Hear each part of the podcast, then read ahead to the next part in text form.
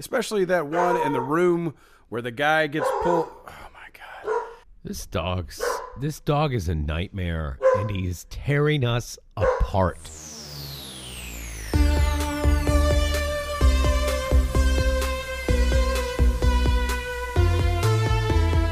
Hello and welcome to Slasher I Hardly Knows Her. I'm your host, Micah. Today we are joined by a very special guest. We are going to be talking about uh, 1985's The Stuff. Warning. We interrupt this presentation with the following urgent message regarding the stuff. If you see it in stores, call the police. If you have it in your home, don't touch it. Get out. The stuff is a product of nature, a deadly living organism. It is addictive and destructive. It can overcome your mind and take over your body. And nothing can stop it. Also, coming up in the show, we will play a little game called Final Girl, aka the Final Girl Challenge, aka don't have sex, don't drink beer, don't say I'll be right back or wander off, or you will most certainly meet your demise. But without further ado, let me introduce today's special guest, ladies and gentlemen, the king of swing, the sultan of slashers, Alex. Welcome to the show. Hello. Thank you for having me. What an exciting time we're living in. That you and I can get together and talk about a movie like this for the joys of the masses. This is uh this was a good pick you had. I've never heard of it. I didn't know it existed. And uh it was right up my alley. Like you know I love a good, you know, 80s horror flick and it I mean it delivered. This one delivers. It delivers. I'm not sure what it delivered. Uh, The it- stuff. It's, it's a lot. It delivered so much stuff. It reminded me a little of the Blob, uh, you know, because it's a blob of stuff. But this blob is not from space. It appears to come from the, the, the center of the Earth. It just sludges and squirts up out of the ground. Uh, let's give them the uh, the synopsis of this. Synopsis of this. The synopsis of this of this a movie. This. Uh, well, this is a movie that starts out with some old guys at a mine, like an outdoor kind of like mining operation, and there's some white mysterious goo uh, coming out. Kind of looks like uh, like marshmallow fluff coming out Yeah. of the earth, uh, and so he does. You know what you do in that situation? He sticks his finger in it and then licks it off of his finger, and it's delicious. And uh, fast forward to a time of a, a United States because it doesn't seem to be a worldwide phenomenon, but like a, a, a national phenomenon of this product that everybody can't get enough of. It's calorie free. It's delicious. It's uh, affordable. It comes in a little pint ice cream container. And everybody's eating it, and you're seeing all the commercials for it. Every time you turn on the TV or turn on the radio, they're advertising the stuff. Uh, I think the the slogan for it is "Enough is never enough" or something like that. And There uh, are so many commercials for the stuff throughout this movie. yeah, it's it's it's an interesting movie. It's I mean I I know that it's a, a play on you know a, a, on consumerism and capitalism in the U.S., but it's I don't know. It's good. There's a lot of familiar faces in it. Some of them so young, you're like, ah, is that that guy? And it actually is that guy as it ends up. But um, it's You were talking about consumerism and what have you. You Uh-huh. know, this movie also reminded me of They Live. it is. Do you been- remember that? I think was it Roddy Rowdy Piper? Yeah, with the sunglasses. And Yes, it's been so long since I've seen They Live. I remember liking it. I just yeah, I don't I don't remember exactly what it was about. I was a kid when I saw it, and it was one of the first movies I saw that wasn't wholesome family entertainment. I don't remember if it came on TV uh, when my parents were gone, but I watched it and I was like, "Oh my god, this is fucking cool." This is not like the Red Fern Grows or uh, Bambi. This movie is messed up, and I, I was really excited to be watching a movie so weird. And yeah, he puts on the sunglasses and he can see who's human and who's one of these weird, bulgy-eyed, skeleton-looking uh, aliens. And I think that that apparel company, Obey, if I had to guess, that's where they got their name because he puts on the sunglasses, looks up at billboards, and where it used to be like some, you know, drink Coca Cola, now it says Obey on the sign. I uh, I often confuse that movie because as a kid I confused that movie with V. Remember V, the alien movie where they'd like rip off their skin and they were like lizards or whatever. Wasn't that a mini series on TV? Yes, yes, it was. Yes, and I and remember And that. I think it's been redone, but I always confuse those movies as a kid, and so in my mind, that's one movie, uh, and it's a hell of a good movie. So you know, with my you know just remembering all the various parts, it's like wow, this must be great. But I know now I'm actually remembering like four bits of a mini series, and then they live with Rowdy Roddy Piper.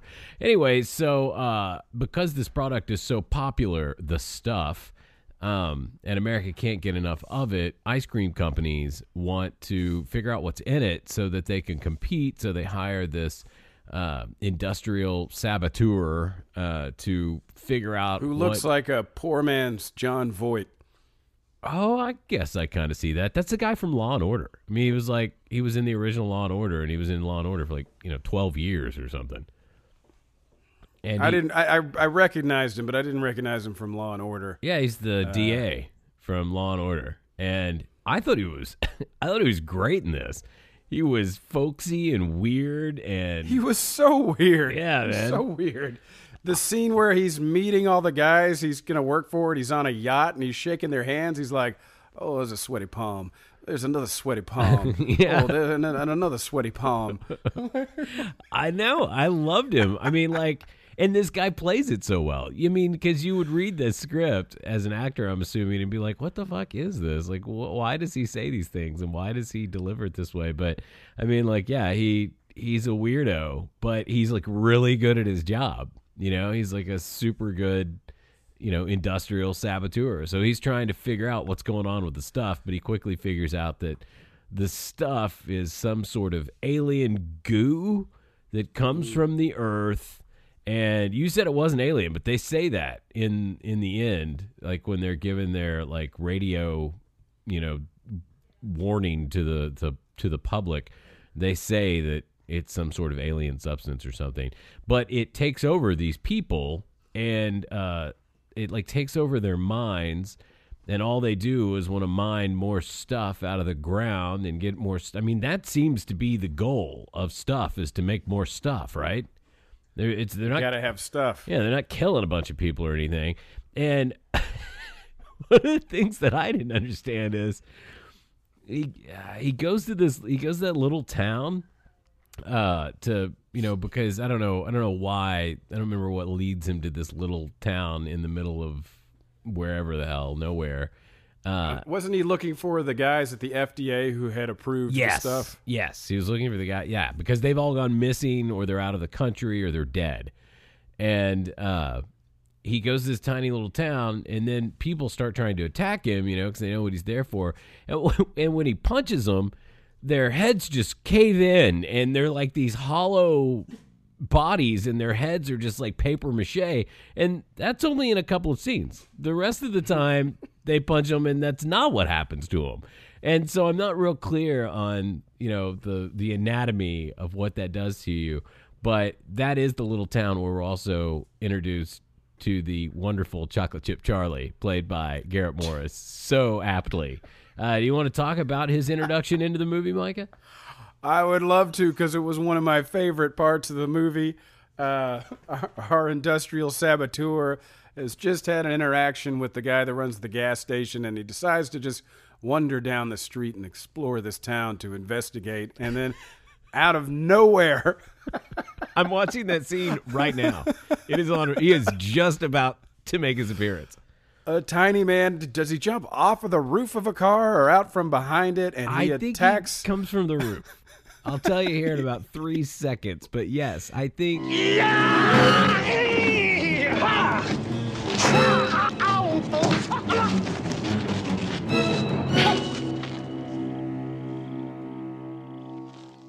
You're chocolate chip Charlie. He just jumps out and attacks our man like he's Kato from the Pink Panther, and they start having a fist yep, fight. off the roof.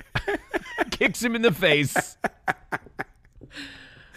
And then they you look at each other, and he's like, "Chocolate chip Charlie," and they get all chummy and hug and start talking.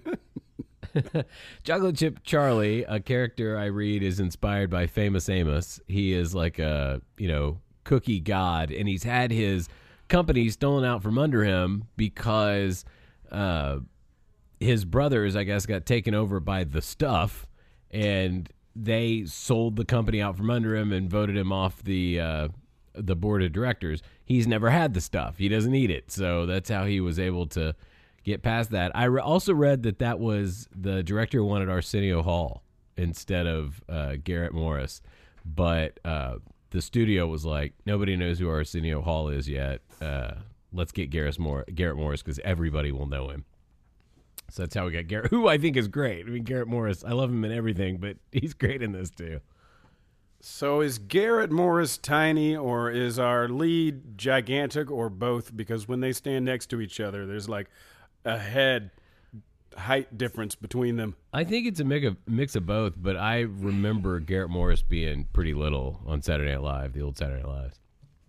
So that's one of many random things that happened throughout this disjointed movie that just was a ramshackle affair. Uh, I mean, I don't know. I, it just seemed like so many random things happen and they just cut from scene to scene Yeah. and you're just thrown into this movie from the beginning. It started and uh, last night is when I watched it and I'm like is this did I start it halfway through cuz this can't be the beginning. No, beginning. everything. Sure enough it was. Everything in this movie happens at hyper speed. Like, you know, the way we're introduced to the stuff, I mean, yeah, there's that mining scene, but there's the family with the little boys who have the deep blue eyes uh, that my wife was familiar with both of them. Apparently, they're actors who have been in stuff. And uh, the kid sees the stuff move on its own. Uh, in the refrigerator and he won't eat it but the whole family is like you gotta eat the stuff. The stuff is so good.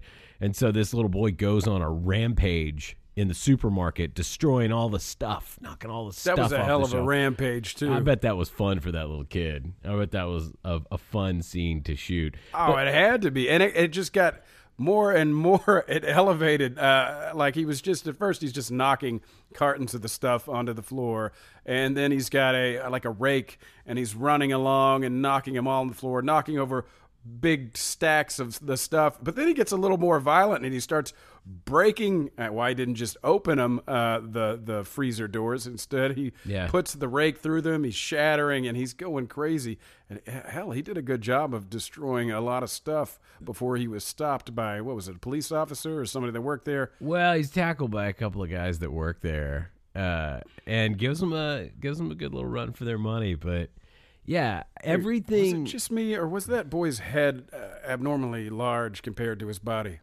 I don't know. They were skinny little guys. Uh, he was a, he was a good little actor. I thought. I thought he. I mean, you know, he. This movie. Yeah, I think it had a mix of terrible actors, most of which were uh, taken over by the stuff. Like everybody that's under the control of the stuff is a terrible actor. Like anytime anybody's questioned about the stuff by this guy, they're like, "Hey, one one." They all eventually say, "Just leave us alone." like that that that line's always in there. Just leave us alone. And and then they do. Then they like slink off. They all slink off really horribly like it's like stage play acting where it's like they're they're doing big steps while little you know Oh, yeah. Picado tiptoeing like cartoon cat it's- burglars. It's, absolutely ridiculous. And then when they get found, the, their mouths are broken open like a python jaw, and the stuff is oozing out of it. It is. And uh, old chocolate chip Charlie is like, a I've never seen a mouth that open that wide. yeah. something's not right here. I mean, and you're right though. It's like you you see you get into a scene and you're like, okay, I kind of understand what's going on, and that scene ends, and then you're in another scene where it feels like a lot has already happened, right? Like it feels like the movie has progressed quite, a bit. Like the female lead in this is she is like some sort of advertising guru and she's putting the marketing campaign together for the stuff when our guy meets her. She's on a like she's shooting a the stuff commercial with these models. And he tricks he tricks her. He says you know i'm a rich oil millionaire.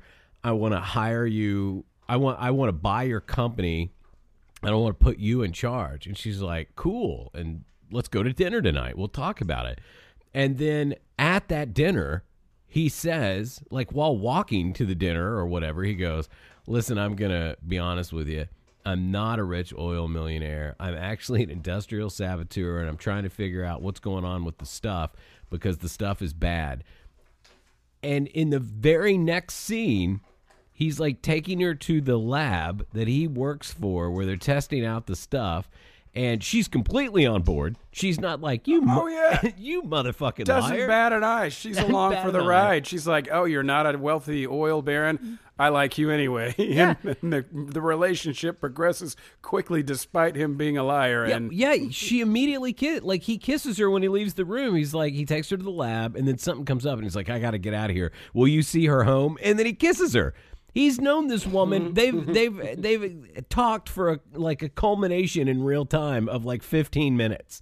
And she's already been lied to, deceived, thought her whole future was going to be amazing taking over this company. And now she's part of this industrial subplot to bring down this company because of this weird substance that takes over minds. She's fucking in and accepts the ah. kiss.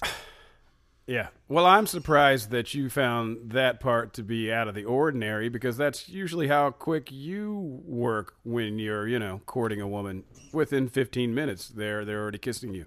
Yeah, but I don't know. I don't have all those entanglements of the industrial uh, espionage. So, You just smile and wink and uh, yeah, just move give it. them that look, and bam. hey, the quicker you get into it, the quicker you get it over with.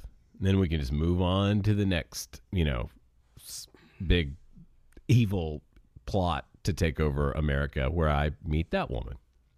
Oh, hey, did you notice this was directed by Larry Cohen? Uh, he's the guy who did uh, Maniac Cop. I did see, I did not uh, remember that he did Maniac Cop, but I did see that he did Maniac Cop when I was looking him up. He did a lot of crap. I mean, like, he did a lot of stuff. I mean, like, So much stuff you've never heard of. Yeah. Well, uh, stuff you have heard of too, though. I mean, he like was involved in NYPD Blue. He was involved in Law and Order. I mean, I think he was involved in Law and Order because, like, this guy was the lead on Law and Order forever on the legal side of the Law and Order.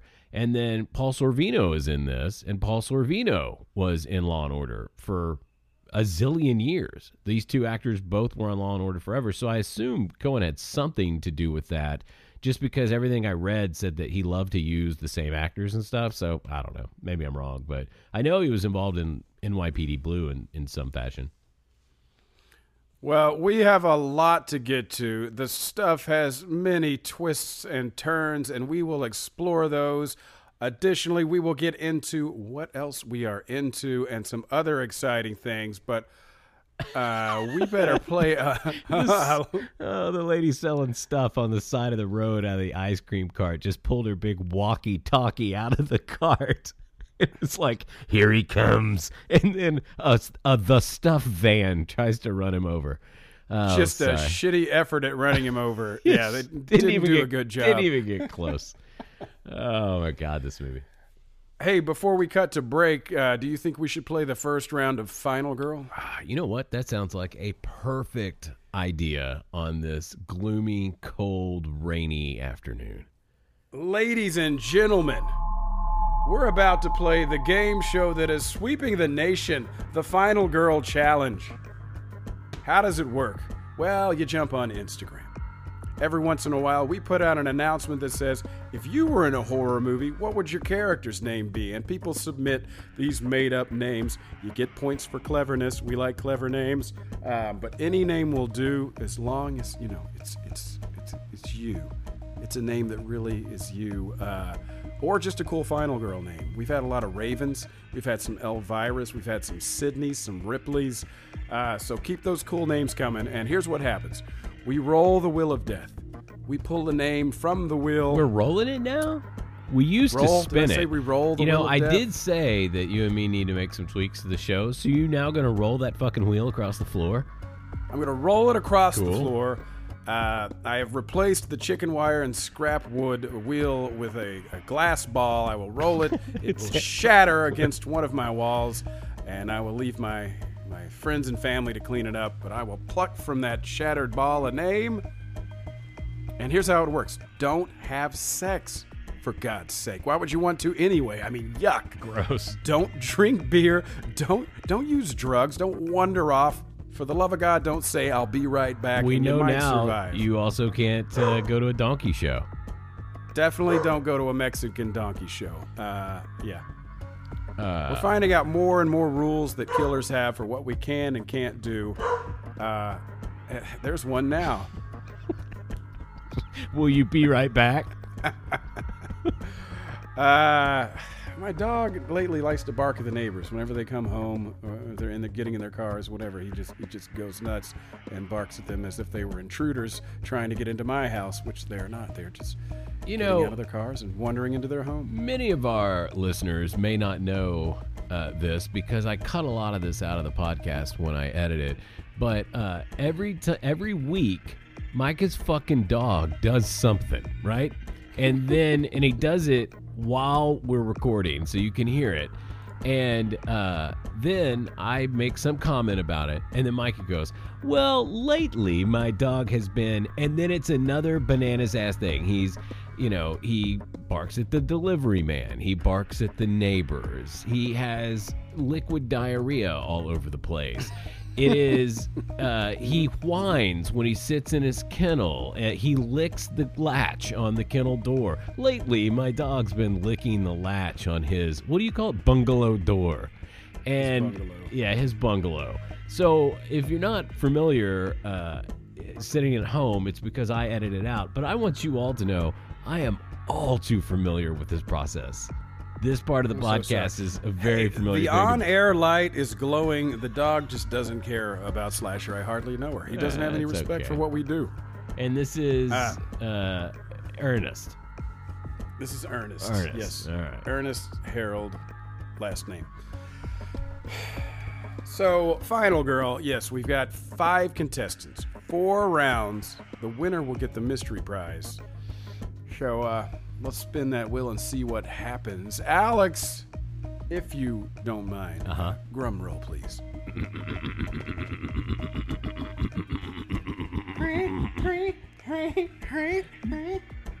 I was excited for the rolling glass ball shatter sound effect you were going to come up with. Hey, listen, if you can, you know, plug that in and post, give us some cool sound effects, please, please have at it. No. Uh, let's meet this week's contestants. Uh, first, we have Mrs. S- I'm sorry, Miss Sandy Sondheim. Welcome to the show. Welcome Sandy to the show. You know, that name sounds really familiar. Has she been on the show before? It's possible. I'm I just- don't remember. I'm just kidding because you texted me earlier and said, "Do any of these names sound familiar?" I just Uh, wanted you know, you to. really organized. I wanted your mind to explode with anger and be like, "I fucking asked you that."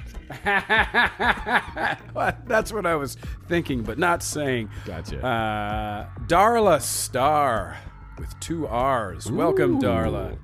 That is a star's name. Olivia Marshall. Oh, now that's the name of a final girl. She might survive. I could see Olivia making it to the end. Welcome to the show, Olivia. Anessa Styles. And finally, welcome to the show, Cam. Is that short for Cameron? Cam L. Toe.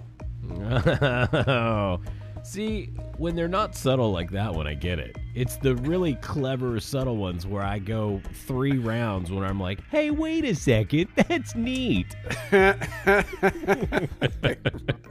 Uh, well, I guess I'm supposed to pronounce it Toe. It's T O U. Cam Cam L. Tao. I, I doubt, I doubt it's Camel Towel. Cam L. Tao. Cam L. Two. Let's It's play. French. Let's play this game. All right, here we go. I'm gonna spin that wheel again. We've got our players. Up first, Miss Darla Star. Oh, Darla. All right, Oh, Darla. darling. What do we have in store for Darla? Georgie Porgy Pudding and Pie. kissed the girls and made them cry, but you pulled out your pepper spray and Georgie Porgy ran away. You survived. I was giggling from the start of that one. Georgie Porgy. Is that a uh, an it reference? Uh, oh, I didn't even think about that. It's just an old Mother Goose rhyme. Oh, all right. Well, well played. Okay, Sandy Sondheim. Hey, diddle diddle. John asked you to fiddle with his boy parts under the moon. But you just laughed and kicked him instead. Then his balls swelled up like a balloon. you survived. You survived. Well done. Well done. Olivia Marshall. Hickory dickory dock. Andy pulled out a sock. In it was one gram of heroin. You gasped, then off you walked. You survived. Wait. Wow, a sock full of heroin. Did any of that rhyme? Other than Hickory. Dickory Dock, something about. Did it Hickory rhyme? dickory dock. Andy pulled out a sock. Uh-huh. In it was one gram of heroin. You gasped, then off you walked. I mean, it could be argued that one and heroin don't rhyme. Maybe if I just mispronounce heroin, it'll work. You could Uh, also. it was one gram of heroin. You could also argue that sock and walked don't rhyme. Yeah, well, you know, hey, I don't know, Alex. You hired these writers. If you don't like what they're writing, hire new writers. You Give them a talk. You get so angry when I fire people, though. Well, uh, uh, yeah, because it's hard to find good writers. I would prefer if you would go in like, you know, a coach from an 80s movie and give them an exciting speech to motivate them. Motivate them. We're gonna go out there. We're gonna write the best goddamn final girl rhymes that have ever been written. You can do it. Do you We had a rough first half, but we're gonna come back. Okay. Camel toe. Jack be nimble. Jack be quick. Jack whipped out his greasy dick. Jack, Jack jumped high. Jack jumped low. You threw a quick left hook and told him no. You survived. Oh, I thought that was the death. I was waiting for that. Wow, Jack was trying to get lucky. She wasn't having it. She, she punched him in the face. I've lost track because we can't shut up long enough to play this game. And finally, Anessa Styles. Oh, go figure. Yeah. Five little virgins jumping on the bed. One fell off and broke her hymen. Later that night, Later that night, she ended up dead when a killer cut her open with a blade of diamond. oh man. I tried to write diamond with hymen. You know what? I'll accept it. That was great. You threw in the humor. You threw in the death. Uh, uh, and- Alex will allow it. And and you see, folks at home, the breaking of the hymen would imply that she had had sex and therefore was a candidate for death in the final girl uh, game. Well, here that's I'm a little confused about that oh. actually because you know they were jumping on the bed. I guess the bed could be sex, or did she just accidentally break her hymen and get murdered on a technicality? Oh, I thought the whole thing was a euphemism. Jumping on It the bed be. broke her hymen. and I, thought to- she was just having say? sex. Yeah. Either Well, way, that hymen is ruptured, and now she's dead. She was killed with a blade made of diamond. we should come up with a name for our killer. Hmm. Huh. Yes, Maybe we can make it a contest. Maybe we can we make could it crowdsource that bitch. Yeah. crowdsource that bitch. All right. So uh, Speaking of bitches, Alex and I have to take a break. Enjoy this word from our beautiful sponsors. what does that have to do Stay with tuned. bitches? I'm sorry, should I not refer to us as bitches? I can't. No, it's fine.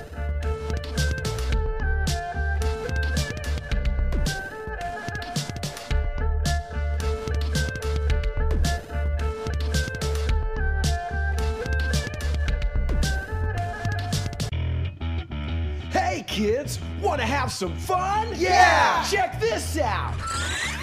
Holy shit! You cut the mailman's throat! Bitchin'! What is that thing? Razor ball! Razor ball? Yeah! It's like that yo-yo ball thing from the 90s, but ours has razors! Whoa! Razor ball!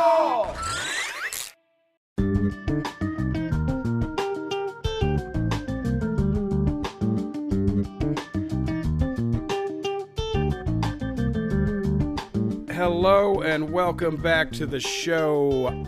I am your host, Micah, joined by our extra, extra crunchy guest today, Mr. Doctor. mm, Uh, I forgot his name. It's me, Alex. Hey, guest, what's your name? Hey, Micah, it's me, Alex.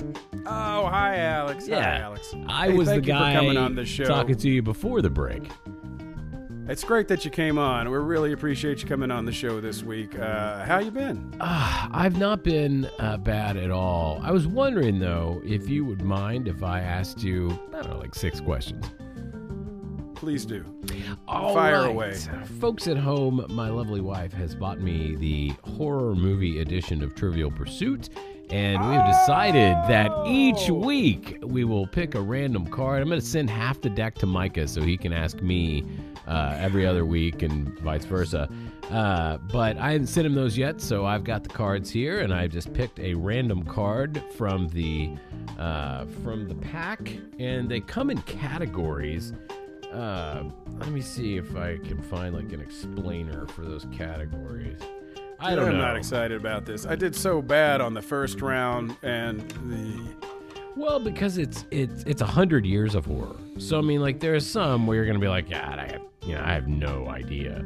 All right, here are the categories: monster, gore slash disturbing, psychological, paranormal, killer, and international. So I'm just going to start at the top and work my way down and ask you the questions. We start with monster. Micah, are you ready? ready. In the opening scene of 28 Weeks Later, uh, for you folks at home, that was uh, made in 2007, according to my card here. Who does Don desert to save himself, his wife, his son, his daughter, or his dog? Oh, wait, let me read that again. They, there was a dash there. So, in the opening scene of 28, 28 Weeks Later, who does he desert? Does he desert his wife, his son, his daughter, or his dog? You know, I saw 28 days later. I never saw 28 weeks later, so this is going to be Oh. a guess. Okay. I'm going to say he deserts his uh, his wife. You are correct. Hell yeah! He deserts his wife. All right, in the the next category is gore or disturbing. So the movie choice they picked certainly is in line with that. Uh, in the Devil's Rejects, what is the name of the motel to which Otis and Baby first escape? Oh my god. I've seen that movie years and years ago. Yeah, I me remember it being pretty damn disturbing, but It's tough to watch. Captain Spaulding, uh, It's a fan favorite though. I've met Hell Captain Spaulding a couple of times. Yeah, you're not going to get it unless you watch this movie a lot. The answer is Kahiki palms. I knew it was something palms. I would have gotten Oh. one word. Well, you should have guessed it. I would have given you points. I was about to. All right, the next one is psychological, and I'm going to guess you do not get this one because it's from Dr. Jekyll and Mr. Hyde in 1931. Which character is not a victim of Hyde? Is it Ivy Pearson, Sir Danvers Carew, or Dr. Lanyon? Sir That- Danvers Carew. Ah, the answer is Dr. Lanyon, and that was also my guess. All right, next category is paranormal. I'll be asked at this one. What color is the recurring raincoat in Don't Look Now? I think we've had. Did we recently talk about this? Yellow. It is red. Shit, that was my first guess. Yeah. All right, the next one is killer. When the dance is canceled in the present day in My Bloody Valentine, the 1981 version, where do the teenagers decide to hold their own party? I got this one. At the lake. Oh, at the mine. Have you never seen My Bloody Valentine? Nope. Oh. Oh, that's right, but I should know there's a mine. That's right, because even in the trailer, you see like the pig. Yeah, he's- yeah, he's a the miner. hard hat and all that Yeah. jazz. Yeah, there's some. I told you I was gonna do really poorly on this. People screaming at the radios right now. All right, the last category on this card is international. You will fare better at this than I ever will. In *The Bird with the Crystal Plumage*, 1970, protagonist Sam Dalmas is a struggling writer from what country? Uh, France. The answer is the United States. Son of a bitch. Well, so was I. they get one, one out of six. I think you got one, the wife. That's rough. That was rough. That's okay though. Uh so this movie, Micah. Let's talk about one aspect of it because we can go scene by scene. There are some bananas ass scenes, and we could certainly talk about whichever ones you want. I want to talk about the effects in this movie, which at times are cringeworthy. At times they are borderline comedic, and then at times they are downright hypnotic and amazing to look at. So what you Sometimes think? I I couldn't figure out whether it was models and this was a tiny amount of marshmallow fluff, or if they really just, you know, dumped giant. I don't know how they did it. Some of the times, like it was like maybe, especially that one in the room where the guy gets pulled. Oh my god, it's a damn dog barking, and he's he's barking at at my uh, my better half too. He he knows her car, he knows it's her, but he's he's gonna bark anyway. This dog's this dog is a nightmare and he's tearing us apart. He's destroying my life. He's destroying our relationship. He's ruined our show. He's tearing us apart. Anyway. All right. Uh, yeah, so there's a room, I think it's in a, was it a hotel room? And the guy gets pulled up onto the wall and then they set him on fire. Oh, and before that, she's like, How do I get the stuff off of this industrial saboteur's face, uh, our, our uh, heroine there? And she's like, I know. I'll dump lamp oil on the stuff on his face and set his face on fire. Because what else would you do? It did seem like a bad reaction. Uh, they're in a hotel room. For you guys at home, they're in a hotel room, and the stuff comes out of the pillow in the bed and like envelops his face, so he can't breathe anymore. And she really, I mean, she freaks out a little bit, but she really quickly says something like, "Don't worry, I've got it." and like, And let me tell you, she don't got it. yeah, she has. I mean, she is. She definitely has a gut feeling of what to do, and she has confidence in her plan.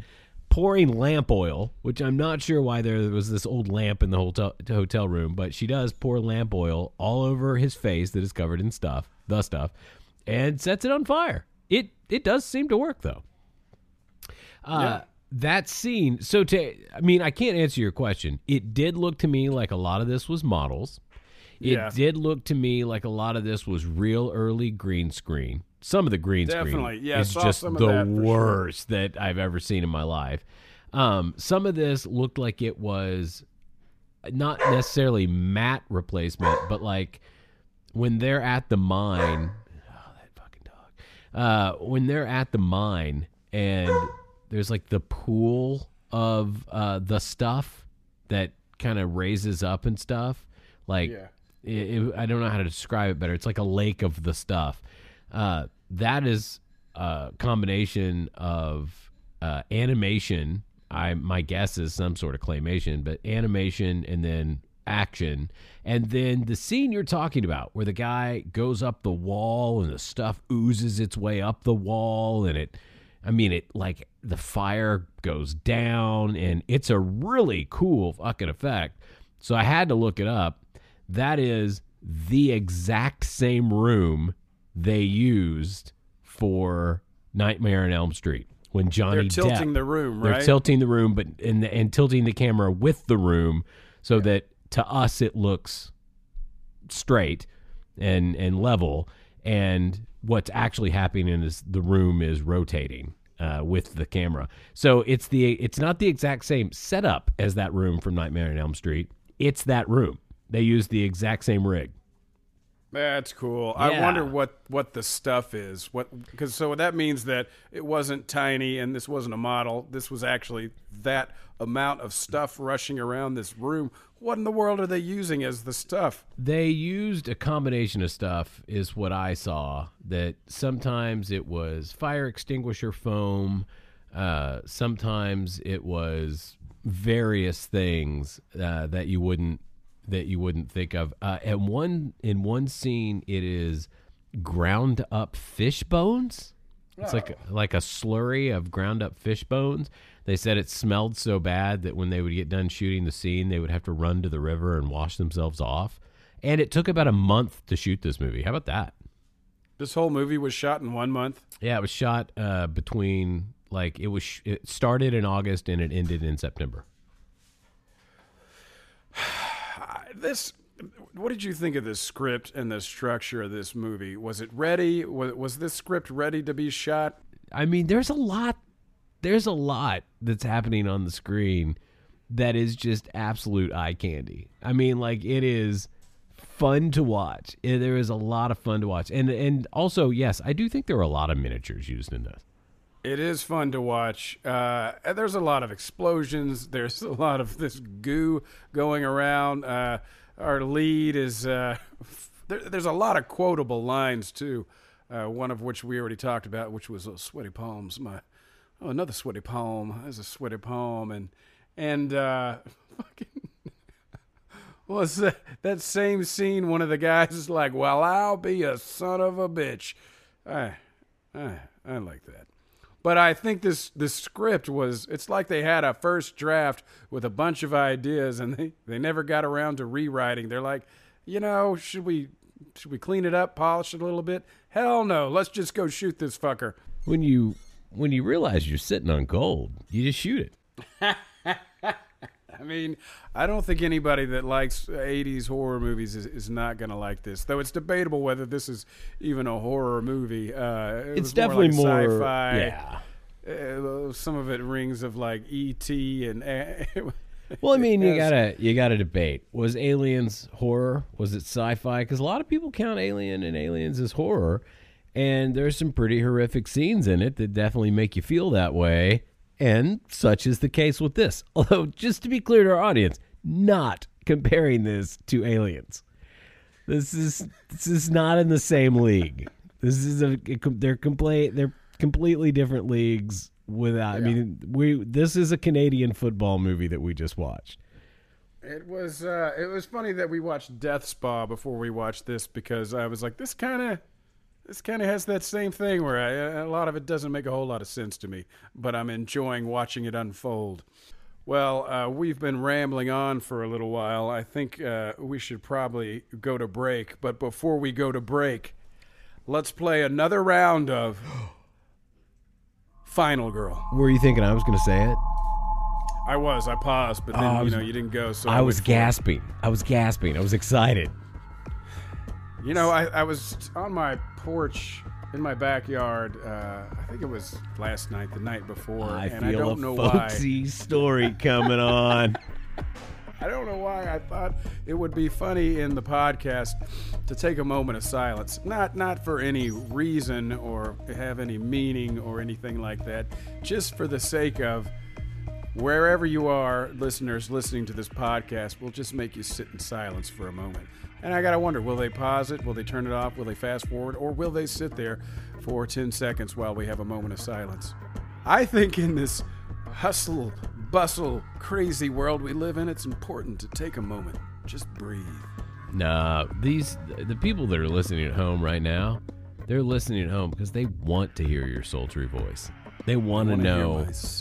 That's right. They want to know what bananas ass shit's going to come out of your mouth next. They don't want to hear you be oh. quiet. Well, in round one of Final Girl, we lost the beautiful, precious mm. Nessa Styles. Sad to see her go, but But we've got four players left. Let's see what happens. I will spin that wheel. Oh, yeah. Up first, Camel Toe. I'm sorry, Cam L Toe. I should, you know, try to be at least a little subtle with this totally unsubtle joke we've got here. well, I mean, if it was more subtle, it wouldn't be our style. All right, Cam. Mary, Mary, quite contrary, how does your ganja grow? With silver bells and cockle shells and pretty buds all in a row. Would you like to smoke this grass? Politely, you tell her no. You survived. nice. I thought oh, it was going to be longer.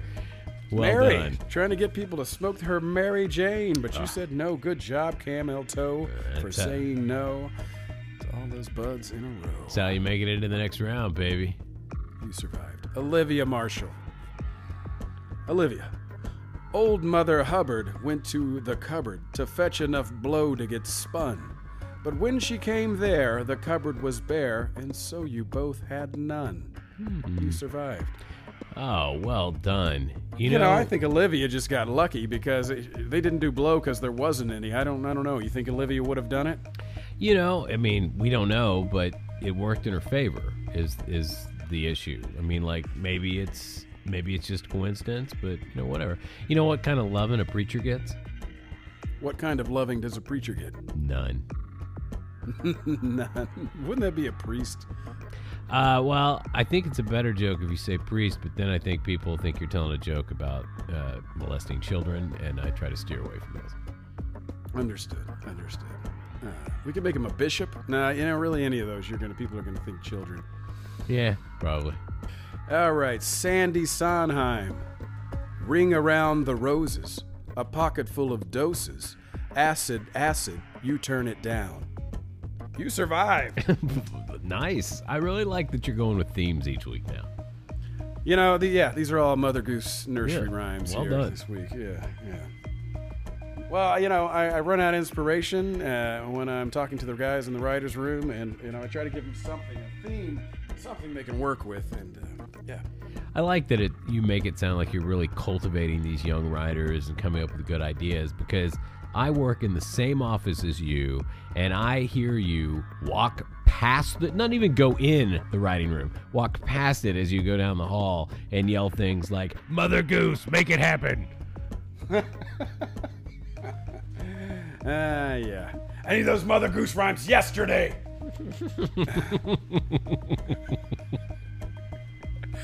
Okay, Darla Star.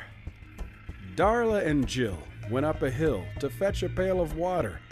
Darla fell down and broke her hymen. and later she was slaughtered. Sorry, Darla, you're dead. Another broken hymen. Didn't even get to have sex this time. I mean, she just fell down a hill and ruptured her hymen. Well, but maybe- damn killers. maybe if your intention was to go up that hill and have sex maybe the killer maybe all he needs is that that you know intention that you have I, I did not know that the killers were like this. I thought you had to actually have sex. I didn't know it was just medical, technical. If your hymen is ruptured, you could be a potential victim. So be careful riding your bicycle. Be careful whatever you're doing. Do not rupture that hymen or you will die. You're so stupid. and I fell for it. I'm like, wow, what was she broke? Hymen. It was- oh, God. I'm like tearing up over here because you did it. You did it twice. Uh, Well, when we return, we will talk some more about 1985's The Stuff. There's still a lot to come. Another round of Final Girl, and we'll get into what else we're into. That's when I pick Alex's brain to find out what exactly is tickling his little fancies. When we return.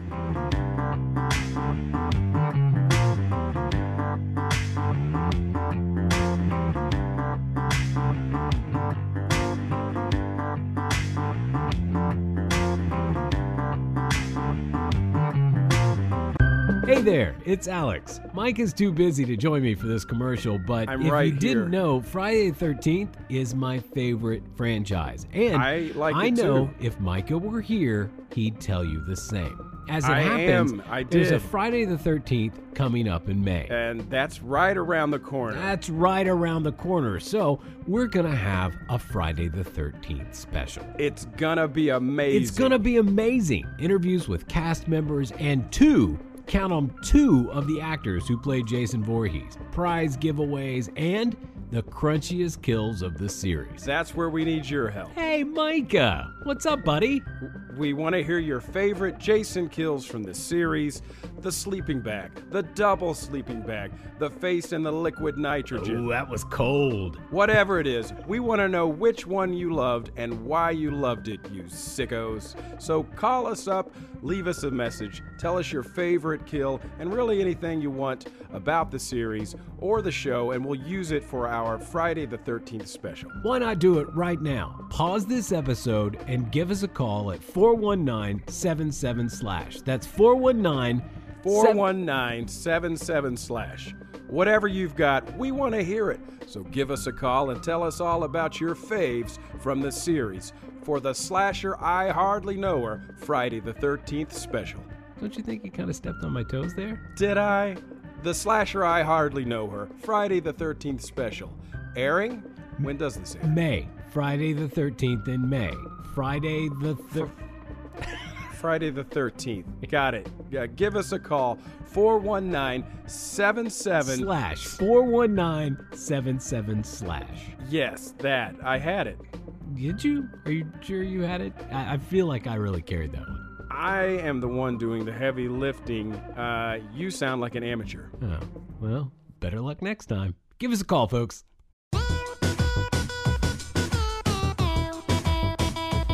Hello, listeners. Welcome back to the show. Uh, we have been playing Final Girl. We've got two dead folks Anessa Styles, Darla Star, three survivors. Alex and I have been talking about 1985's The Stuff. You know, Alex, uh, now that we're talking about the stuff and uh, it came out in 1985, I realized that we've gotten deeper into the show than I think we ever have without talking about what else happened in 1985. So you went ahead and remembered, huh? Okay, well, Went ahead and remembered, Yeah. much to your chagrin. no, I love to know what's going on those years. I just, uh, I, I, I told you before the podcast started, I was, I was editing, you know, a podcast uh, to air next week, and uh, your "What Else Happened That Year" segment lasted 16 fucking minutes in that episode. Wow. I mean, okay, well, I've got 16 news stories from 1985, so if we keep those, at, you know, under one minute per story, then, then we'll be able to get out of here in under 16 minutes. Well, let's see if we can do it. I'm kid, I'm kid. I've only got three. Well, what, Uh, what else was happening in 1985? Asked, Alex. I'm, I'm glad you asked. I want to share this with you. Uh, uh, before we get into the news, let me tell you that the average cost of a new house in 1985 was $89,000. Wow, but I want to know what kind of house. I mean, we're talking two story. We talking like you know, Oh, big, it was a big apartment. house. Oh, those those are really pricey now. So that's a good price. A gallon of gas was a dollar and nine cents. Ooh, that hurts right now worse than ever. Oof. And a ticket to the cinema to go see a movie was two dollars and seventy-five cents. That can't be true. I don't know. In 1985, it cost like less than three bucks to get a ticket to the movies. How do movies even make money? How do movies even make money? Big news for the year. Uh, Nintendo releases the Nintendo Entertainment System, aka NES, in North America in October. What was your first game that wasn't the game that came with it? Ooh, God. Well, let's see. Mario Brothers, Duck Hunt, and Mike Tyson's Punch Out are the three I remember playing the most. So, but you don't remember which? So, Punch Out probably did. Wasn't there one that came with Punch Out? Was there? I don't recall. I know some came, you know, like if you got the super duper version with the the gun, that came with Duck Hunt and Super Mario Brothers, and uh, maybe maybe maybe I'm wrong. I, I'm not sure. I had the gun. I can't remember if I got it uh, with the NES or if we got that later. Uh, I don't remember. Probably came with it. First Do you game. remember Mike Tyson's Punch Out and the first guy you fight talking about take it easy on his glass jaw? Yeah, uh, I'll. Blonde guy? Yeah, absolutely. Uh, I remember it probably better than most because our good friend Dr. Scott, good friend of the show, uh, went down uh, like a Mike Tyson's Punch Out uh, wormhole at some point, and he got really, really into it because of a like a documentary or something that he watched, which was really interesting. I've since seen it. I don't know if it was a documentary or if it was just like a like a guy's YouTube video or whatever. It was, but it was long. I do remember that. and it was really good. It was really interesting. And you know, I have an arcade, like an upright arcade, in my uh, theater room. And when he came and visited, it has Punch Out on it, and he and I played the shit out of some Punch Out uh, until we beat it. Uh, like last time he was here, time before last. So yeah, I, I remember it well. And also, 1985, the popular comic strip Calvin and Hobbes made its debut in November. Favorite comic strip of my lifetime. That's a good one. I have two Eh. hand drawn Calvin and Hobbes cartoons on my work desk, drawn by my child. Nice. Finally, from 1985, a uh, NBA Rookie of the Year was this wet behind the ears green kid named Michael fucking Jordan. Oh my God. Rookie of the Year. The basketball playing robot. I swear, one day he'll die and they'll go to embalm him and it'll just be a bunch of microchips and wires. so you're saying he's so good he can't be real? He was the most amazing basketball player of all time. And yeah, it was right in my, you know, the Bulls dynasty was right in my wheelhouse of being young and playing basketball and, you know, loving to watch pro ball, which I do not anymore. But I never saw anybody play like that guy. He talks so much shit on the court. You know, that was back when you, you know, the cameras were just zoomed in as far as they could and doing as best they could. And uh, you would see him just kind of like dribbling into the paint, and uh, you'd see him talking to everybody. He's talking to everybody. And, you know, now that he's retired and you hear all these old guys' stories, he was talking hella shit to them and then just owning them. I mean, that's awesome. Yeah, he's a legend. I'm also starting to realize that your what else happened that your segments are only long because I talked through the whole thing. Yeah, yeah, they could be short, Alex. So you don't get to complain because you're the one who who gets inspired by my news stories and speaks at length you know, you, like you're fucking Winston Churchill. you pick good ones, and I enjoy a good fireside chat. And uh, you know, I'll tell you what. Next week we'll do the alternative, and next week uh, I will just listen to your stories. that sounds really boring.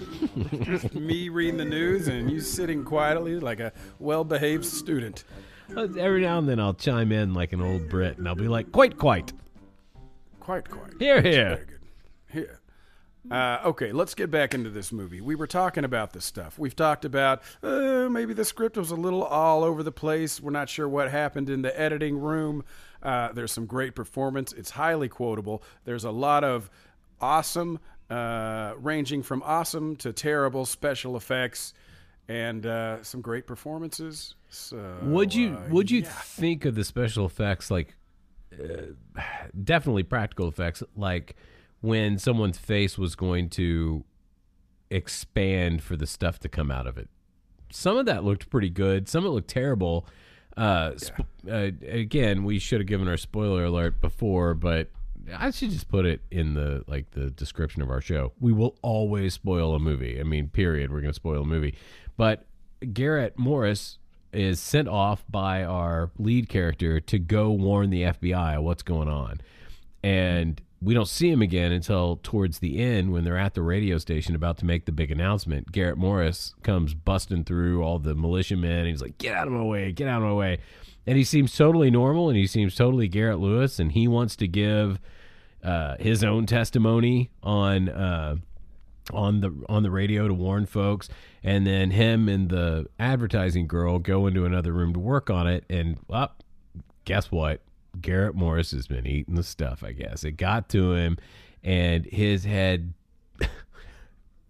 pries apart and bubbles, and a lot of the stuff comes His out. Neck swells up first, and his mouth gets gigantic. You can see inside. Then the stuff comes out, and then he's a he's a puddle of a puddle of chocolate chip Charlie on the floor. Yeah, poor chocolate chip Charlie. But I thought, I mean, a, a lot of money went into that shot. I think because, but it didn't look like Garrett Morris. Like when they, See, that was the only scene that I knew of from from the stuff before I had seen it, and so I was hoping it was going to be a lot of kills like that where people had the stuff inside them and strange thing happened. Uh, but it wasn't as much of that as I'd hoped for. I was I wanted a lot more weird practical effects and people's faces melting and stretching and exploding, etc. Can we talk about the scene with uh, uh, our lead and Danny Aiello when he comes to his house and his very large dog is there? Uh, what what the hell's going on in this I'm- scene? I just have to say, this has to be one of those fucking scenes where like they cut so much that in the end it made no sense. I don't know what was happening. Danny, So, uh, go He's ahead. go scared ahead. of his dog. His dog's in charge. Yeah, uh, his dog also knows how to unplug a phone That's true. to keep Danny Aiello from getting help. Uh, why is the dog upset well, with the- Danny Aiello? He even makes well. Danny Aiello is clearly scared of the dog, right? Yeah. Yes. and and then our our lead character comes over to question Danny Aiello, who somehow works for the FDA or something. Mo. We should say his name by the way. His, His- name was Mo. yes, his name was Mo. 'cause- And he has a whatever line- you give him, yeah. he wants Mo. Yeah, and he he delivers that. They call me Mo because every time you give me money, I want Mo money. And then he he delivers that line in various ways uh, throughout the movie. So Mo, our uh, industrial uh, saboteur, uh, he goes to interview Danny Aiello, a very young Danny Aiello. Well, you know, young compared to what we know of him. He's scared of the dog, and then like he's like, "Here, I'll go get you these these forms that you need." And Mo says, "Cool, I'll wait here with the dog." And then Mo talks to the dog, and he's like, "Hey, why is your uh, why is your owner scared of you?" And so Mo sees it, and then uh, the after he leaves, Danny Aiello's talking to the dog like they're totally cool. It's like, "Hey, you want a treat? We both deserve a treat. Let's have us a treat." You know, like he's totally cool with the dog. I, he wasn't scared of him. And then later we cut to a scene where the dog is ravaging uh, Danny Aiello, and he's screaming on the ground trying to call for help, and the dog unplugs the phone so he can't get it. So I don't know what the fuck's happening there. Is Dan- I don't know what the relationship is and why the dog is in charge and why Danny's so scared of the dog. Uh, they've both got to be eating the stuff, right? Right, that's what Or I was going to say. They're both eating it, so they're both stuff people, Stuffies. They're both stuffies, right? which our characters started calling people who eat stuff at one point in the film. Uh, uh, it was just accepted that we call them stuffies now. There was no discussion or introduction of that term. It's just uh, three quarters of the movie, way through the movie, suddenly they these stuffies. well, they probably stop these stuffies. they oh, I pro- bet they're stuffies. They probably called them that in the first scene, but it was edited out and we never got it. Probably, probably. A lot of the things that would have linked this movie together uh, were were left on the cutting room floor.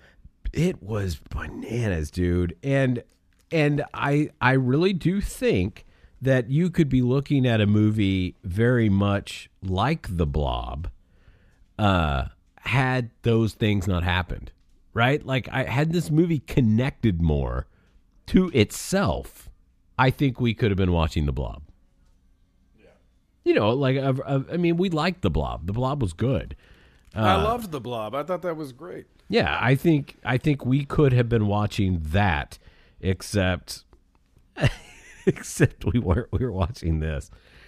Uh, okay, so what else do we have to do? We've got to do a little. You know what? I want to know what else you're into. What are you into? Into, into. What are you into? What's all this screaming about? Tell you what, dude. I've actually had a hankering uh, this, to watch the uh, old Alien movie. I didn't wanna watch Alien Oh, and because I said it Aliens. earlier. I really want to see those. I, that, I sh- I've been watching Showtime, uh, and I see that Alien and Aliens are both on there, and I want to see those. In fact, I've even thought about making that my movie one of these points where for those of you who aren't familiar with our show each week we pick a movie. One of us picks a movie springs it on the other. They don't know what movie we're going to pick and they are forced to watch it and then discuss it on this show. Yeah, uh, and i want to watch aliens uh, the second one the james cameron one that's a Uh, good one. I mean, I haven't. I haven't seen that movie since I was 12 years old, I bet. And I think it's been about that long for me too. And I saw the edited for television version. Oh, I didn't. We snuck watch it at uh, some guy's house uh, in the summer in my neighborhood. Like his parents didn't realize what we were watching. It was good. You, you rascals, you, you young rascals. He was a rascal. And speaking of, uh, we pick movies, uh, and the other one doesn't know. Yeah, I think I got a good one for next time. I'm excited. Mm-hmm. I'm excited. The other thing I'm into, this will be my last one, is a book called The Nice House on the Lake. It's a graphic novel, aka comic book, and it's by James Tynion the Fourth, Alvaro Martinez Bueno, and Jordie Bellaire. It's one of the prettiest books I've seen in a long time. The art's great, the color is great, the writing is great, uh, and it is getting i don't know it, it seems like it's uh, going to be a hell of a story it's these people they've gone to a lake house and the whole world outside of the lake house is being destroyed people are catching on fire and they are at this lake house and they don't understand why yet Is it horror? yeah it's definitely horror Okay. I might check that out. For those of you listening who have not, I guess, uh, listened through many of our episodes or something and know my intense uh, man crush on Okay.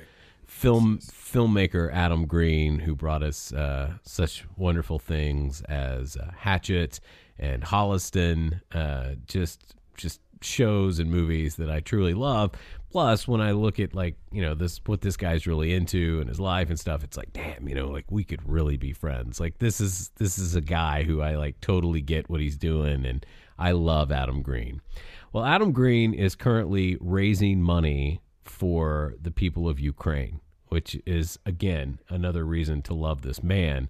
And I was this I was not aware of this. I didn't know this was going on. This had somehow, you know, stepped outside of, of what I knew that he was doing. And apparently he's doing is it was it a cameo? Is he doing it through cameo? Is that how it works? Cameo. So cameo, if you don't know that, that is where you write to a star and you say, "Hey, I'll pay this much money, and you'll make me a video," and stars will do it, and uh, it's it's pretty cool because you get kind of a personal a- interaction with a real star. Well, he's giving away cameos for certain prices based on what you want to do, and then all that money is going to Ukraine, which is really cool.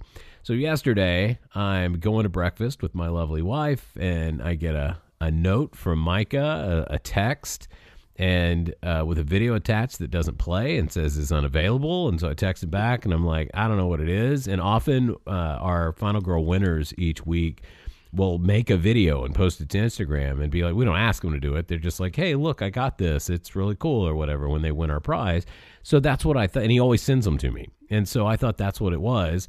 I, I just saw this like bearded dude in a freeze frame, and I'm like, oh, this guy must have won our prize. That's cool. I, you know, I'll look at it when it's available. So I text Micah, I'm saying it's unavailable. And he goes, Oh, well, I sent it to you on Google Drive. So I then uh, finish breakfast. I go to a Lowe's and I'm sitting on some lawn furniture in Lowe's while my wife looks at plants. And uh, I hit play on the video, and it's Adam Green talking to me and knowing every little detail about my dorky life, about building R2D2s and uh, my love of Wizzo the Clown, and the fact that I once made a puppet of myself. and uh, it's a it's a nine minute video from this guy that I absolutely idolize and think is amazing, and you know have so much respect for his work talking to me and showing me around his office and all the cool props he has and the cool stuff he's done. It is hilarious. It is one of the coolest experiences of my life that I didn't actually experience because it's not I'm not actually there and I'm sitting on this lawn furniture in Lowe's while Adam Green cusses up a storm and talks about fucking himself if he had a puppet that looks like himself. and all these like middle-aged people are walking around me and my wife and I are both sitting there on this lawn furniture just geeking the hell out. I can't believe it. It is the nicest gift that a friend has ever given me in my entire life. It was so thoughtful and it was great. Like he killed it, man. Like it was so good. I love that he just was like, you know, I, I love that he roasted you a little bit. That made me very happy. dude yeah he starts the video i'll just i'll you know what i'll i'll cut down on me talking about this and i'll just play a little bit of it here in the podcast Hi, Alex. It's me, filmmaker and actor Adam Green. How are you? I hear you're very creative and that you are painting your very own R2D2 and that you love Wizzo the Clown. And he. What? Oh, oh, Alex is an adult. Oh. Oh, okay. I'm sorry. Can we we can cut the beginning? Oh, yeah. Okay. Uh, take two. Don't use that. Okay. hey, Micah. Shit. it's fucking great. So i'll i'll definitely put that in there. So that is definitely what i'm into. I'm i'm kind of more than into it. I've played that video a thousand times and my kid just came to visit me and uh, has not seen it. So uh, it's definitely getting another play here today Hell yeah. i can't thank you enough for that micah that is the coolest gift Oh, dude, that was so fun. That made me so happy to get to send you that, man. It's gonna make the gift that you. Uh, I've got it all packed up, but I now have to unpack it so I can put these uh, cards in it for you that I'm sending you. I made you remember. I'm. I, I've never given you your Christmas gift, and uh, you know I've got it all packed up, sitting up front, and uh, it. Hey, Alex, it's March. Yeah, well, you were supposed to come visit me. Remember, you told me to hold on to it until you came visit Well, me. I would have. and then I got you coronavirus. you got the vid. right. I got coronavirus. What I'm trying to say is it's all your fault, and you Yeah. really let me down. Yeah, well, it's going to make the gift that I uh, put together for you look like even more of a piece of shit than it actually is. Well, as luck would have it, I love pieces of shit. I eat pieces of shit like you for breakfast. You eat pieces of shit. eat pieces of shit for breakfast. Oh, so you want to do some Final Girl, man? Let's do it. Let's do it. All right. In the last round, we lost. Oh, the poor Darla Star. What's Poor sad that loss? uh, Anessa Styles, she kicked the bucket. Both dead, both from broken hymens that may not have even been related to sex because we're finding out killers don't care. If you don't have a hymen, if it's been ruptured, you- you're gonna die. I mean, yeah, the killer doesn't know. He he knows he knows what's happened. He doesn't know how, and that's all he needs to know, I guess. Okay, let's spin the wheel. Let's find out who dies and who survives. Uh, Alex, drum roll, please.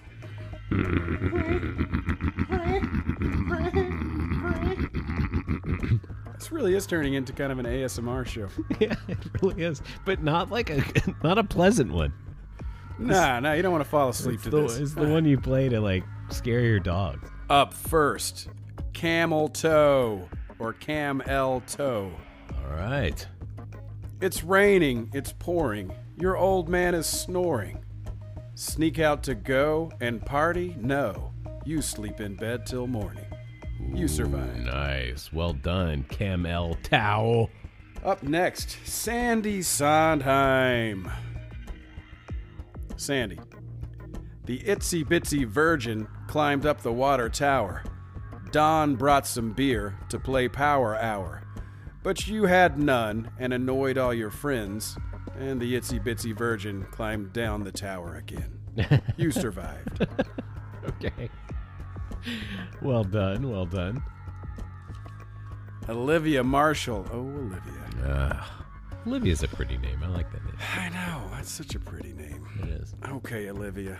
Let's find out what happens. I'm afraid it may not be good. Yeah. Me too. I know. But you never works. know, right? You never know. Eh, you kind of do. Well, yeah, you kind of do. Yeah, you kind of do. Yeah, yeah, you know a little bit. Yeah, a little bit. Yeah, yeah. Well, we kind of have an idea. you get an inkling.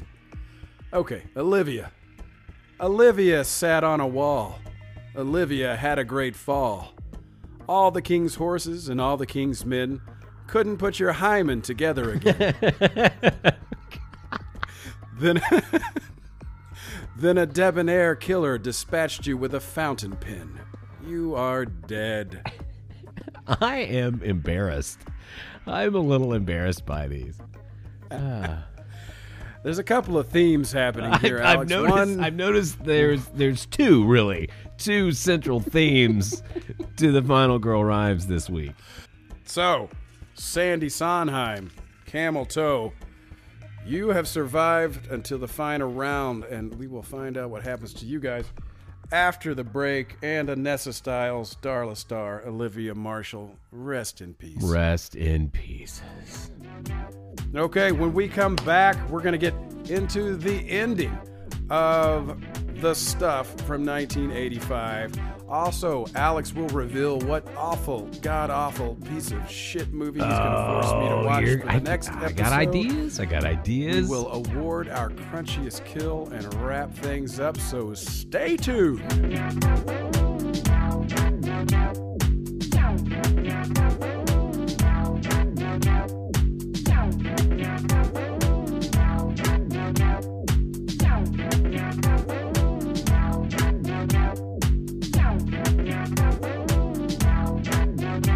Usually, I would insert one of our hilarious slasher I hardly know her commercials right here, but we're commercial shy this week because Micah was supposed to give me two, and he just gave me one. And I'm traveling right now, and I'm in a hotel room, and most of my commercials have like yelling and screaming in them, and I don't want security to get called up here. So I was just going to, you know, put a little thing here to remind you to call us at 419 77 slash and tell us about your favorite uh, kills from the Friday the 13th franchise for our Friday the 13th special that airs May, you guessed it, Friday the 13th. Uh, so coming up pretty quick here. Uh, but I, in doing that, I found a commercial that Micah did really early on, and I'm not sure if it ever made the show, so forgive me if you've heard it before, but I just played it and I love it. It's really catchy, just like all of his commercials. So I'm going to put it in here uh, just after this message. But please do give us a call at 419 slash. Tell us about your favorite kills. Tell us your name. Tell us where you're from. We won't necessarily use the audio uh, on, on the episode, but we do want to know what your favorite kills are so that we are sure to include them in the special coming up in May. I also wanted to say that uh, the little bit of video you just heard from Adam Green's uh, cameo to me. I'm going to post that entire video on the Slasher I Hardly Know Her Facebook page. I know that that can support a video of that length. I'm not sure if Twitter can. I'm not sure if Instagram can. If they can, of course, we will post them there for you. But if you want to check out the entire Adam Green video, it's funny, it's great. Even if you're not me, who he made the video for, uh, you'll still enjoy it because it's it's hilarious and he shows you a lot of really cool props in the video. So if you're a fan of the show, you will definitely be a fan of that video. So we'll stick that up there as soon as this episode airs. Just uh, head over to the Slasher I Hardly Know Her Facebook page. If you do follow us on Twitter and you do follow us on Instagram, at the very least, we'll put a link there to the Facebook page so you can check it out. Big, sharp hacksaws. Big, sharp hacksaws. Big, sharp hacksaws. Big, sharp hacksaws. We sell big, sharp hacksaws. You can use our hacksaws to cut up people. Come to our big, sharp hacksaw store. Opens Friday.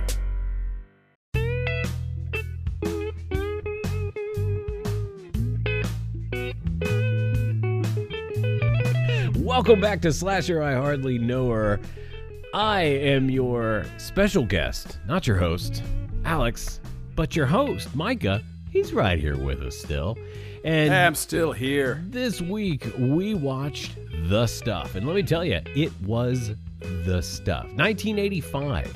Uh, not a bad year for horror as it ends up. I'm sure there's some other. You know, that's one of the things you should put in your. Uh, what else happened this year? You should say these are the other horror movies that came out that year. That should be a thing. Oh thing. yeah, you do. that's a good idea. I Yeah. like that. Let's add that. Let's add that in because that's that's interesting to me, and it certainly frames it. You know, what were we watching horror wise? You know, when this came out, and this one, what, what do you think? Nightmare on Elm Street kind of era. Mm-hmm. Mm-hmm. Well, why don't you take over and I'll look up some stuff. Cool. All right. Taking over. Alex is looking up stuff. I'm just stalling for time. I'll tell you a story about when I was little. Also coming out in 1985, horror movie wise. Oh my god, I nailed it. Uh, so Fright Night, Cat's Eye, A Nightmare on Elm Street 2, Freddy's Revenge. Dude, I loved Fright Night when I was a kid. That movie scared the too. shit out of I me. I like the reboot of Fright Night too. I think it's haven't good too. it. Ah, it's pretty good. Life Force, Day of the Dead, Creature, Reanimator, Silver Bullet. Life Force, isn't that the one where the girl is naked for a great portion of the movie? Is that the right movie? I think that you are confusing me having looked up what horror movies came out in 1985 with knowing what each of these movies is. Also, what I'll came out in 1985 that was amazing The Return of the Living Dead. Yes, yes. Probably, I mean, like, I know that, like, zombie, like, people will say that movie was goofy and stupid. That was one of my favorite zombie movies as a kid. It was goofy and stupid, and I loved it. That's got some wonderful practical effects in it too. Yo, yeah, it does. Like really solidly good ones. That that uh, basement zombie was so good. The one that had been in the barrel forever. Uh, Transylvania Six Five Thousand, which I remember in 1985 being so mad my parents wouldn't let me see, and I have to this day never seen it. Friday the 13th Part Five. So in 1985, we're just one away from my very favorite uh, Friday the 13th. We also have Ghoulies, Howling 2, Demons. I'm not naming everyone, I'm just hitting the high points. Uh, a lot came out horror wise, 1985. A lot of movies for one year. 80s were a great time for horror, baby. I don't know if you can hear it, Alex, but it's starting to rain hard here where I am. I can hear it, and uh, we our rain has let up a little bit here, but all of our trees are covered in ice right now. That really pretty, No way. yeah, that really pretty, like you know, the not the dangerous way your trees down ice, but every limb has a sheen of ice on it. Really pretty. So we've been talking about the stuff. Uh, let's get to the ending and how this thing's ending. Uh, uh, did the ending make sense to you? Did you like the ending? That is So a- we've gone we've gone to the factory. We've got this general, all of his men with this militia. They have their pea shooters, uh, and we've gone there and they're announcing on the radio this stuff is bad. And we get that scene where uh, Mo goes back. Mo Rutherford um, goes back into uh, the meeting room with the guy who hired him, or that he's trying to put the squeeze on. But then the other guy is there. So the two guys, the ones he was working for, and the stuff guy, they're both there, right? Yeah. So he had also, in trying to investigate the stuff, he had gone to the people who make the stuff, whose office looks exactly like Mr. Burns' office in The Simpsons, including the giant polar bear, stuffed polar bear.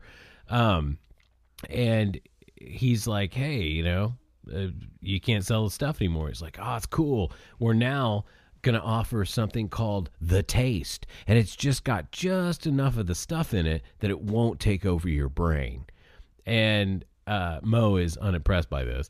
And then out of the corner of the office, for some reason, I don't know if he's hiding behind the polar bear, I don't know, comes the guy that he was originally working for, the ice cream company guy who was trying to take down the stuff people. Uh, and now they're working together. They're going to join forces. But Mo and the little boy, who is now an orphan because his family was killed by the stuff, they have another plan. Yeah. So one of which is Mo's going to pull out a pistol, and the young boy is going to bring a box of the stuff, and they're going to force these two business tycoons to uh, crooked business tycoons to eat the stuff. First, they're scared. They're like, "We're not going to do it." And he's like, "Well, I'll shoot you. I got a pistol at your head." And uh, so the first guy takes a bite, and he's like, "Oh." This is good. So he gets excited, starts eating it, and then the other guy finally starts eating it, and they make them eat eat carton after carton of the stuff. But they only have to really hold them at gunpoint for a while because once you get the stuff, you gotta en- enough is never enough. So oh, they Oh, it's so good. Now they're keep eating gr- it. they're they're trying to eat it out of the empty containers on the floor. They've eaten a ton of it. That's their last scene, and then we cut to an interesting scene, the the final final final scene of the uh, of the movie Just ridiculous. or a truck pulls up. They open it up. There's some street toughs out on the yeah, some like Ninja Turtles yeah, bad guys. mean '80s streets, and uh, they open the back. And they it's full of boxes, and they pull out an unmarked box because everything at this point has been marked the stuff. The, the, the Uh-huh. branding is everywhere. So now he pulls it out and they drop it down on the on the sidewalk, and they open it up, and it's full of cartons of the stuff. And the guy peels the container off and he dips his finger in it, a la you know the cop testing cocaine in the Yep. in the movies. And he puts it to his tongue and he looks back at the other guys and kind of gives them the look like, yeah, this is the stuff. So Nods. This is good shit. yeah, so now the stuff has become an illicit street drug. And then Yep. and then scene. I mean, and movie. Uh title credits roll. A film by it. Cohen. Like, leaving it open for a sequel, maybe. I don't know. Oh. So what what'd you think? I thought it was if you love ridiculous '80s horror movies or sci-fi type movies, that I I mean it it it's it's got a bunch of silliness. So if you like silly things happening uh, for no apparent reason, I think you'll love this. The performances are great. It's highly quotable. Uh, I would like to have seen more of the. Uh, more people destroyed by the stuff, more more gore, more practical effects of people, you know, melting or getting punched and falling apart. I'd I'd like some more of that. Uh, but uh, as far as the action, there were some hella good explosions in this thing. Um, the special effects were sometimes amazing, sometimes uh, ridiculous in how bad they were. Uh, but this is one I would probably recommend to people who like 80s movies, campy horror 80s movies. Um, yeah. So I'd recommend it. How about you? Uh I would recommend it, no question. I don't I don't want people to get the impression from what you said though that it's ridiculous in that it understands it's ridiculous. I think there's something that filmmakers do after they make a movie that they're like, ah, this is kind of goofy. And then they say it's satirical. And so when you look this up, it says it's satirical. So I thought, I wasn't looking forward to this movie because I thought this was going to be like a, to, to reiterate, a, a trans, Transylvania 65000 kind of thing, like a tongue in cheek kind of goofy thing. That's not what this movie is. This movie purports to be serious. This movie is not there is there's comedy in this movie. There's funny moments and then there's moments that you'll find funny that the filmmakers didn't realize were funny, but this wasn't satirical in any way, I don't think. I mean, I mean satirical, yes. This wasn't this wasn't the naked gun, you know. This wasn't um, Right, right. This wasn't rid- Yeah, yeah. They they tried to make a, a legit horror Yeah. sci-fi movie. It- it's uh, ridiculous. it's just not ridiculous necessarily on purpose.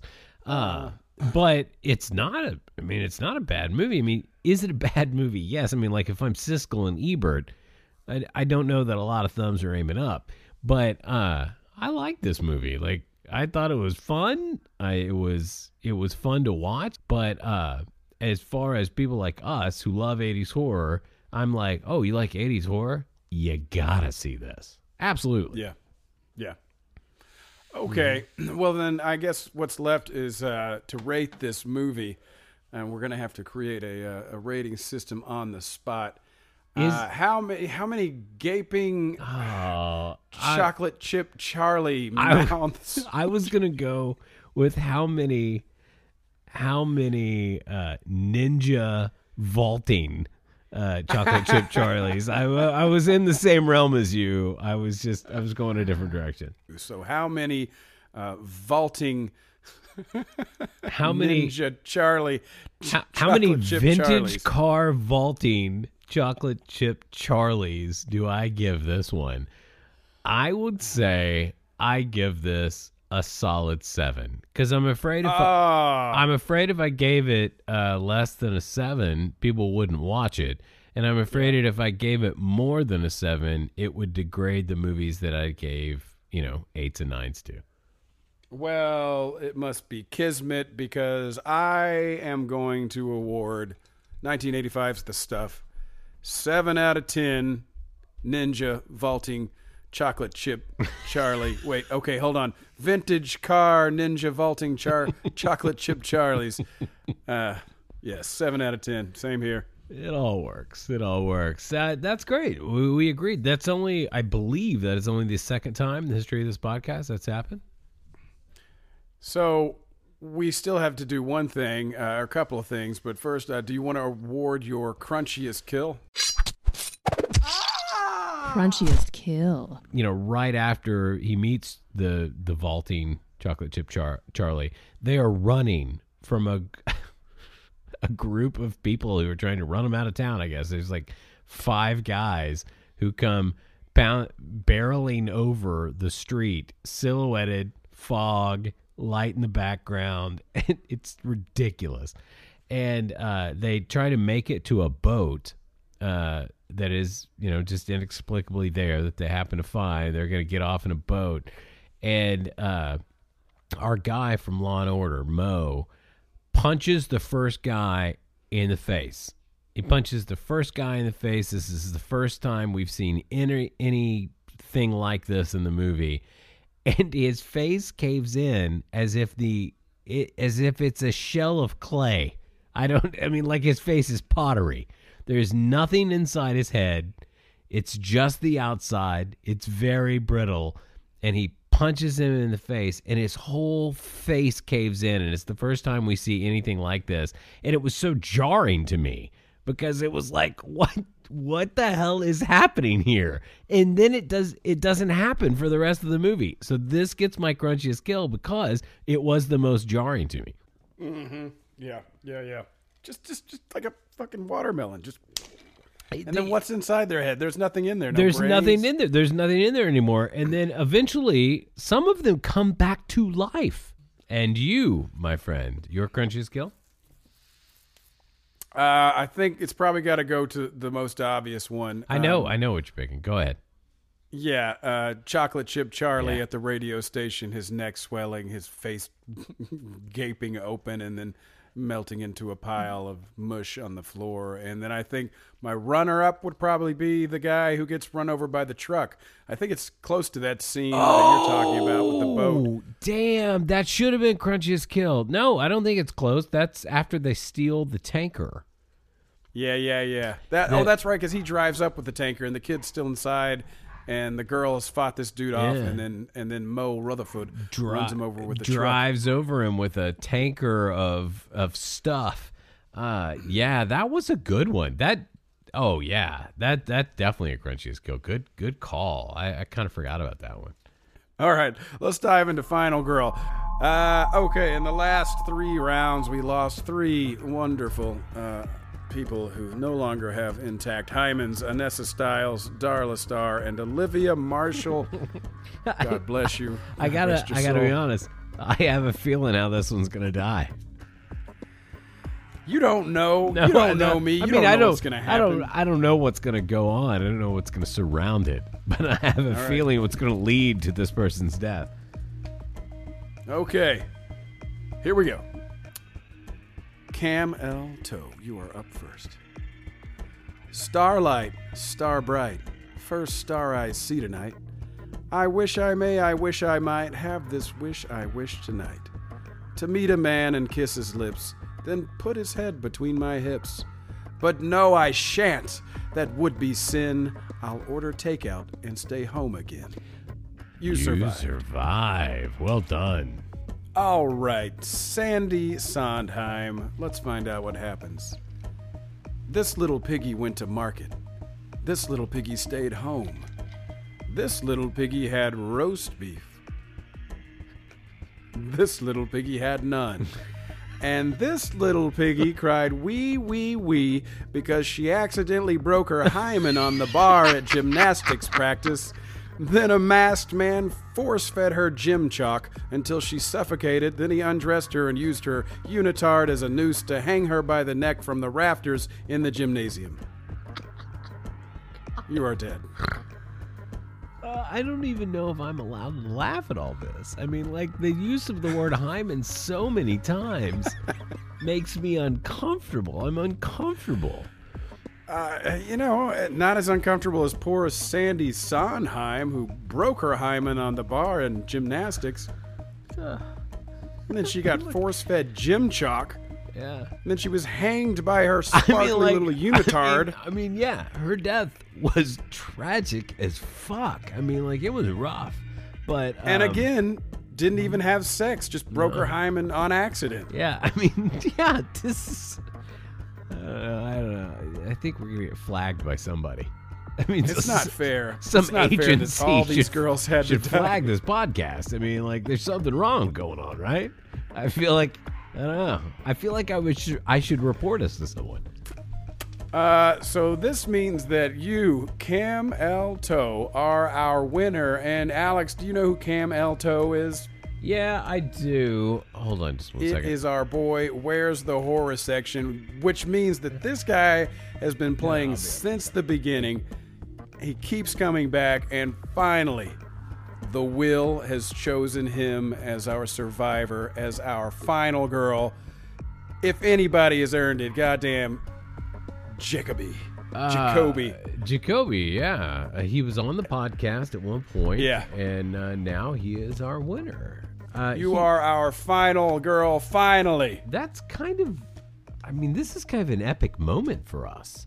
Or It's for him, at deal. least. Uh, Yeah. he submits names all the time. He's definitely our biggest fan. And Good names, And he's a nice guy who knows his horror. Like, nobody knows their horror. I mean, like, this guy knows it. And I do want to also say this. Uh, if you are a winner of Final Girl and you have never received your prize, your name might have got lost in a culmination of things that happened. Uh, I think we're all caught up. I mean, I literally think every Final Girl person has gotten their prize. I do believe that. Uh, but if for some reason you're like, wait, I never got mine, then you actually slipped through the cracks. And we couldn't be talking about probably more than one person. But uh, I got a new phone. Uh, Micah erase erases all of his texts for some reason for his from his phone, and Micah is the one who sends me the winner.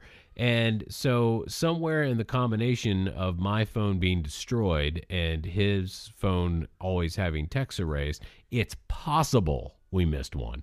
Don't think we did. Uh, but if you are a Final Girl winner who did not get a prize, please reach out to us on Facebook or on Instagram rather, and say, "Hey, I didn't get my prize. You know, I, I won. You know, this episode or whatever," and we'll send it out to you. I I think we're all caught up. I mean, I don't I don't think there's anybody who hasn't gotten one. But if that is the case, I don't want you to think we forgot about you.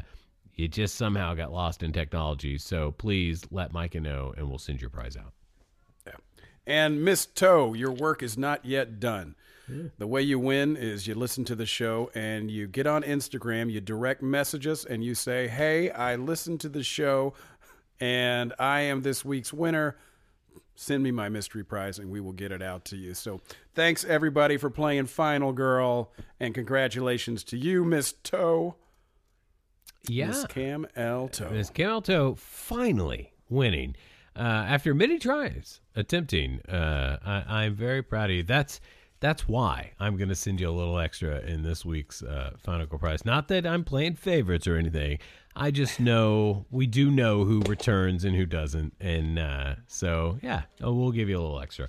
Uh, we'll and dude, I've been pulling for him too because I like, have I'll too. spin the wheel. I know. and I and I'm like, oh god, I should just somehow you know tweak it to make sure he wins. But I'm like, no, we got to leave the wheel of fate. The wheel of death has to be totally honest. So when I pulled his name first, I was like, fucking a, Yeah. finally. Yeah, well, that's awesome. That's fantastic. All right, do you want to know what we're gonna watch for the next episode? Yeah, uh, I have stalled as long as I can possibly stall, unless you want me to do some more ASMR. Uh, yeah, I can do that. Okay. Oh, here we go. Searching, looking up. Okay, I see this. This is, uh, no, this is two stars. Oh, Should I lick the four mic? I've seen girls lick mics Nah, before. please don't. I, please don't. Uh, let's let's let me just end this. Uh, for the next episode of Slasher, I hardly know her. We are going to be watching the video Dead. The what? Yeah, you've never heard of it because that I've never heard of it. Uh, the name actually sounds a little familiar, but I, I don't know if I'm just The Video Dead is a 1987 horror film written and directed by Robert Scott and starring Roxanna Augesen. Uh, Augesen? Not sure.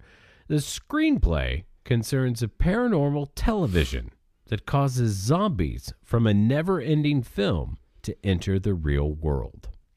No, I definitely have never heard of this. I don't know this one. I just looked it up. All right, we've got a mystery movie on the I've never heard of it. It's in our wheelhouse, baby. We're going in pretty damn blind on this one. Do you know anything about it? I know nothing about it. Well, if it's terrible, Alex, I'll just berate you on the episode, and uh, yeah, And if it's terrible, I will accept your beratement. just take it. Yeah, Just take I'll it. just take it. I'll just take it.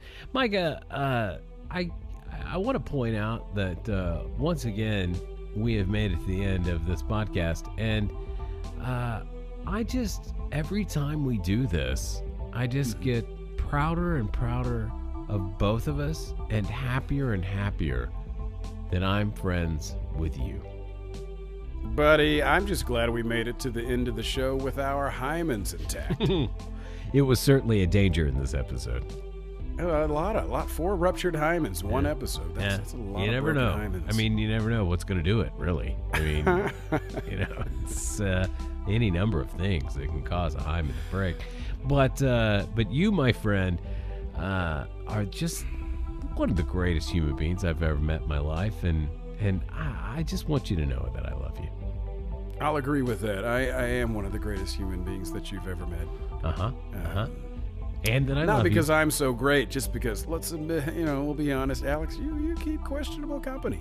Oh, I do. I do. The fact that I know you is just uh, a glowing review of me and my ability to somehow look through the mud and find that gem. That's me, the old Jim in the mud. Wow, you really know how to make a girl feel good. Thank you, Alex. I'm your Jim in the mud. You certainly Uh, are. And all uh, our gems in the mud, you people at home that are listening right now, thank you so much for tuning in for another episode of Slasher I Hardly Know Her. Please click that subscribe button so that you will be alerted. The little bell. Subscribe and then hit the bell, and then you will know when we release our episodes. Uh, it's always on Wednesday unless we do something special, but you'll wake up Wednesday morning and you will have a brand new episode of Slasher I Hardly Know Her every two weeks on your service, whatever that is. Whatever that is. Well, Alex, I love you. Love you are you. also my Jim in the mud, man. I love doing this with you. And thanks to the listeners out there for listening, supporting, showing your love here and on Instagram. Do we just stop talking there? Oh, did I not?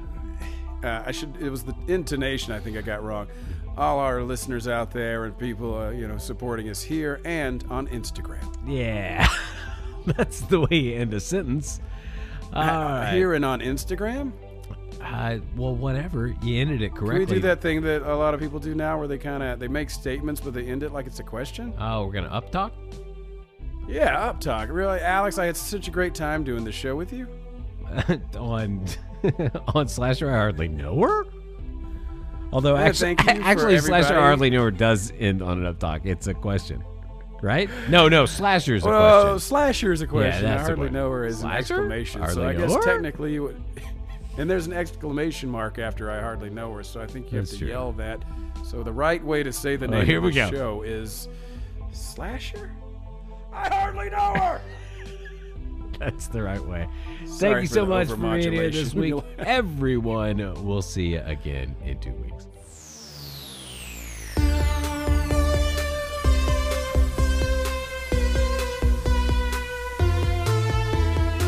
Speaking of ASMR, how do you feel about this sound, Alex?